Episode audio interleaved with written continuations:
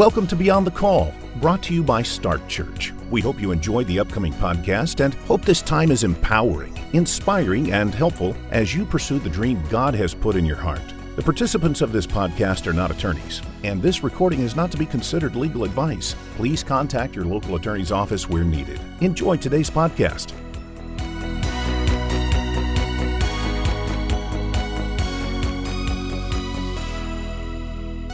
Welcome to Beyond the Call, the podcast in which we talk about topics that help churches and ministries protect what God has called them to lead.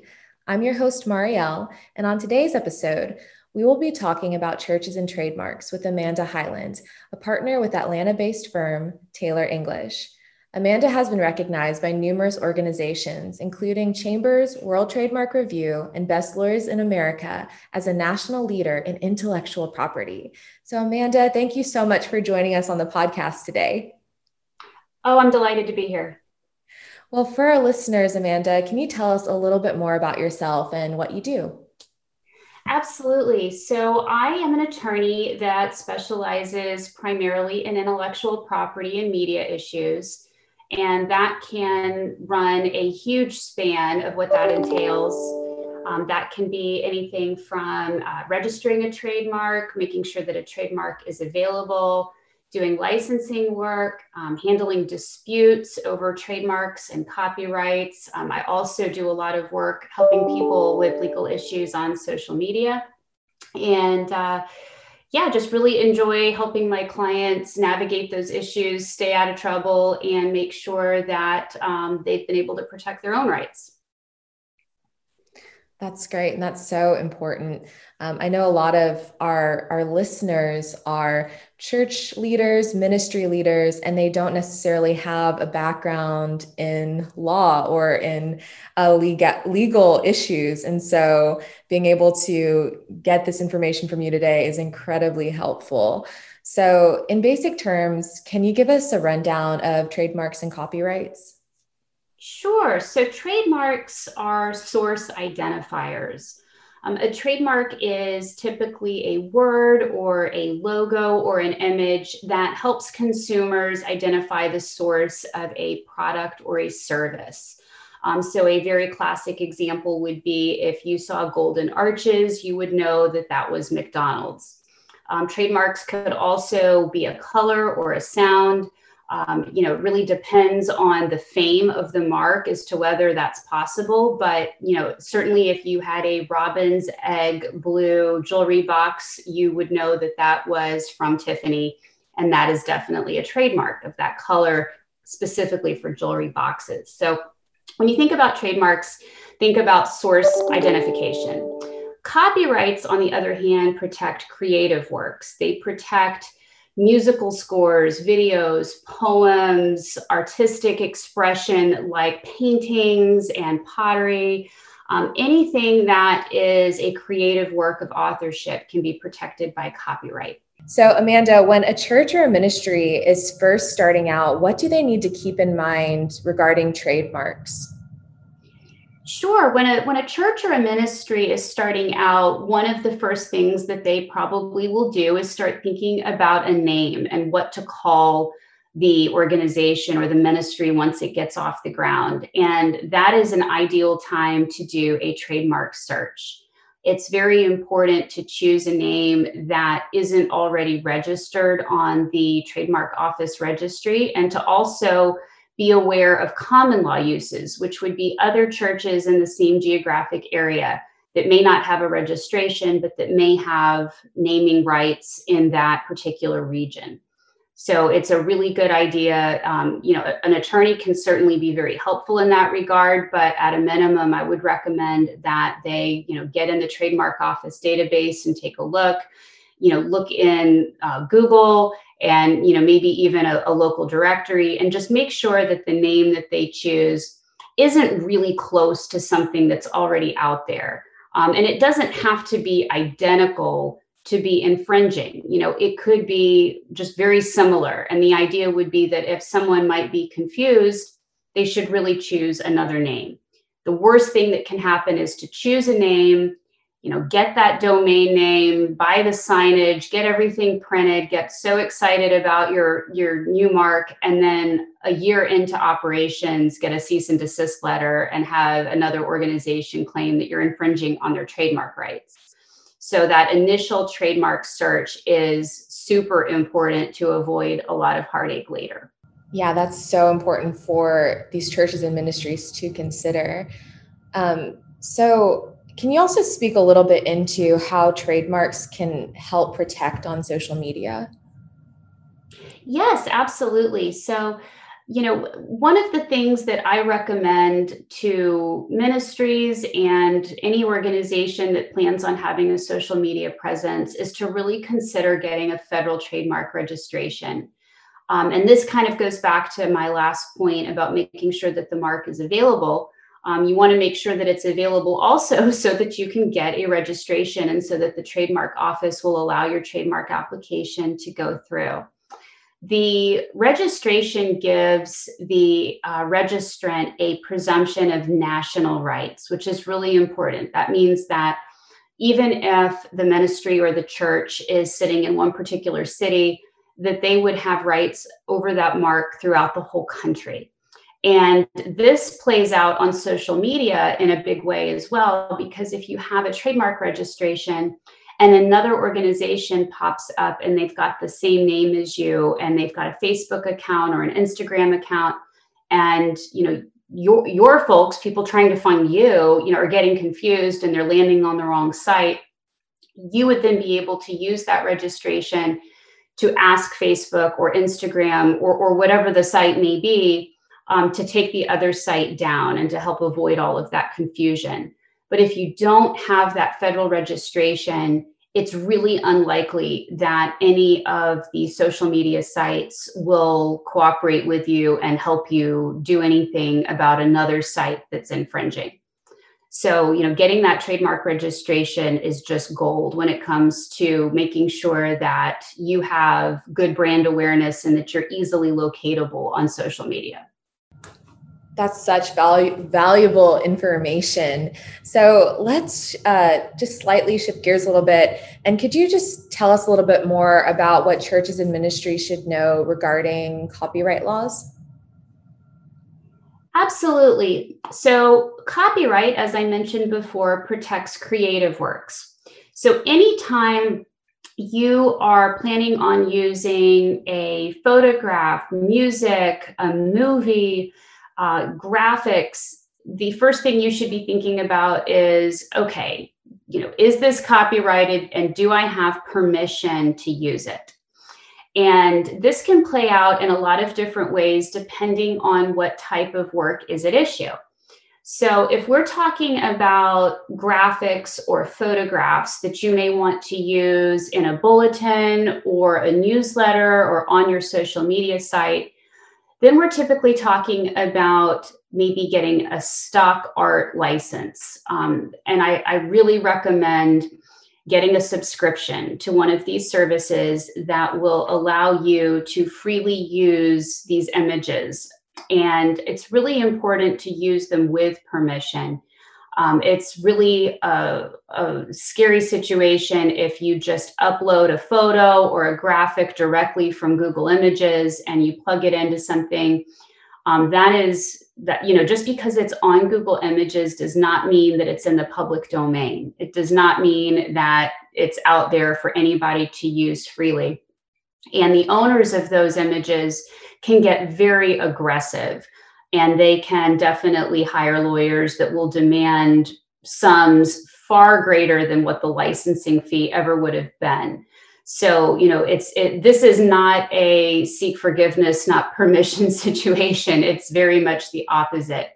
Um, so the easiest way is like i said you can you can subscribe to a service that will give you a whole catalog of pictures and images that you should be able to use freely for those purposes um, and then another big issue is music.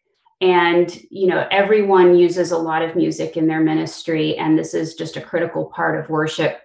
And the good news is that there is an institution called CCLI that provides subscription services for worship and praise music and for movies, even. Um, so, that is a really great resource for churches and ministries. Um, they should be using that resource in order to get a subscription, which will then give them permission to publicly perform the music. Um, and often with that subscription, you will even get a catalog of, um, you know, like the actual written music so that your band can play it and the slides that you can project up on the wall with the lyrics for your congregation to sing. So you get a lot more than just the permission um, from that CCLI subscription. If you have an interest in using something outside of the CCLI catalog, um, you know, I, where I've seen this come up most often would be that, you know, a youth group or, um, you know, some sort of more of a social setting at church wants to show a movie on the lawn or something like that. And it may not necessarily be a Christian movie, but it may be something family oriented and they just want to have a fun family night. Um, you know, you may need to go outside that catalog. And anytime you do that, or if you're, you want to use music outside the catalog, you need to make sure you get a separate license for that. And um, if you get on the internet and, and, poke around, you should be able to figure out who to contact for the appropriate license um, for whatever it is you're trying to, to, to do. Um, but you know, the the go-to is you know, without a license, there is no implied permission to show the movie or to play the song, and it doesn't matter that this is a nonprofit, you know, church oriented production, um, it still requires a license. So, very, very important to be thinking about those things when you're planning any kind of music or movie performance. Um, yeah, so I think those are sort of the key points on getting permissions. Yeah, those are some very, very great points. And I know will be super helpful to our listeners. So I, I know that there have been a lot of different worship movements happening, and a lot of churches are beginning to create their own uh, worship music. So could you speak a little bit to um, copyrighting original songs that churches may be producing? Absolutely. And this is one of my favorite things to do. I get so excited when folks create their own music and they want to copyright it. Um, yes, so that is definitely something that you should do. If if your um, congregation or your music director or people in your in your organization have created any original music, it is a very good idea to secure a federal copyright on the song. And um, this is so you can actually monetize it in some ways and uh, make sure that it isn't being used um, without attribution and without you know proper credit. So the easiest way to file a copyright is just to go onto the Copyright Office website, and they have an online form that is pretty self-explanatory to walk through. Um, so I would recommend, um, you know, uploading your music and getting the copyright on it. Um, it's also important to be aware of who owns the copyright. So um, if you have an employee of your ministry or your church, um, like let's say it's your music director and they have created this music in the scope of their employment for your organization then the organization would own the copyright and they could just directly go to the copyright office and file for it. However, if the work at issue is more of a joint work and perhaps you've got some folks that are not employees of the church that created this work, then you need to be aware that they also have ownership rights in that work, which means that you would have two choices at that point in terms of copyrighting it. You could either file for the copyright in the name of everyone collectively who contributed to the work, or you could get everyone to assign their interest to the organization or the ministry. So either way will be fine, but what you don't want to do is have a work that was not technically the sole property of the church and have the church be the sole applicant on that copyright application. Um, that can get you into a bit of trouble down the road. That makes sense. So, Amanda, I'm curious if you could speak a little bit into um, another type of creative uh, process. So, a lot of pastors and ministers have a desire to write a book and get their work published. What would you, what, how could you speak in a little bit to that process regarding uh, copyrighting? Yeah, sure, sure. So it's the same same thought that you know if you have any written work that you have prepared, it's a great idea to get a copyright on it. Um, having that copyright will be critical to enforcing the copyright against any infringers down the road. Um, so that's a really important step in the creative process. Um, I generally recommend that folks file for the copyright as soon as they have the work completed, but before they've really started distributing copies of it in any kind of public way. Um, that's the best window of time to do it. And again, if they have you know received any kind of contributions to that book outside their own work for example even if they've used photographs maybe in the book that um, or on the cover of the book that they did not take themselves or if um, someone has um, you know written a chapter of the book for them as a guest um, in the book or something like that you know just keep in mind that all of those pieces that go into the book need copyright assignments or those people that own those works need to be listed as joint authors of the work um, but yeah i mean get, getting the copyright is fairly simple once you've identified the right owners of the work and you can go through that form to do it and it's uh, it's pretty easy so get your copyright that's that's great to hear. Um, so Amanda, could you just share if you have one last final piece of advice for our listeners, what would you say? Yeah, I would say don't be afraid to call counsel if you have questions about intellectual property. Um, there are a lot of great services out there that can help walk you through trademark filings, and there's also a lot of information on the internet about intellectual property and it can all be a little deceptively simple. Um, you know, so if you've got anything that you're not really sure about, you know, don't be afraid to talk to a lawyer because it can really save you so much money in the long run. Um, instead of trying to, you know, dig deep into Google and, and hope that you can figure out the right way to handle something. Um, and you know, we, a lot of the things we've talked about today are not that expensive. You know, hiring a lawyer to file a trademark application or a copyright application or to help you secure a license or to even advise you if you need a license on something.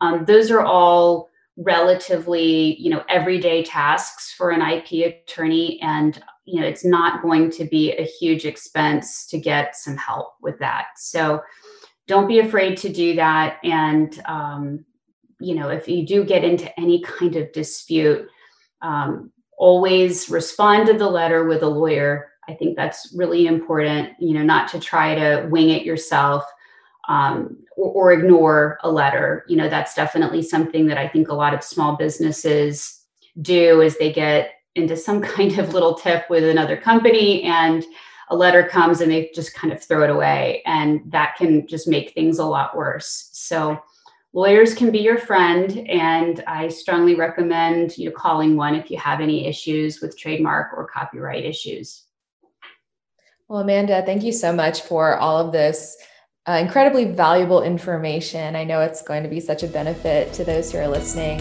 And i just want to thank you again for joining us on the podcast today. Oh it was my pleasure to be here. Thank you so much for having me.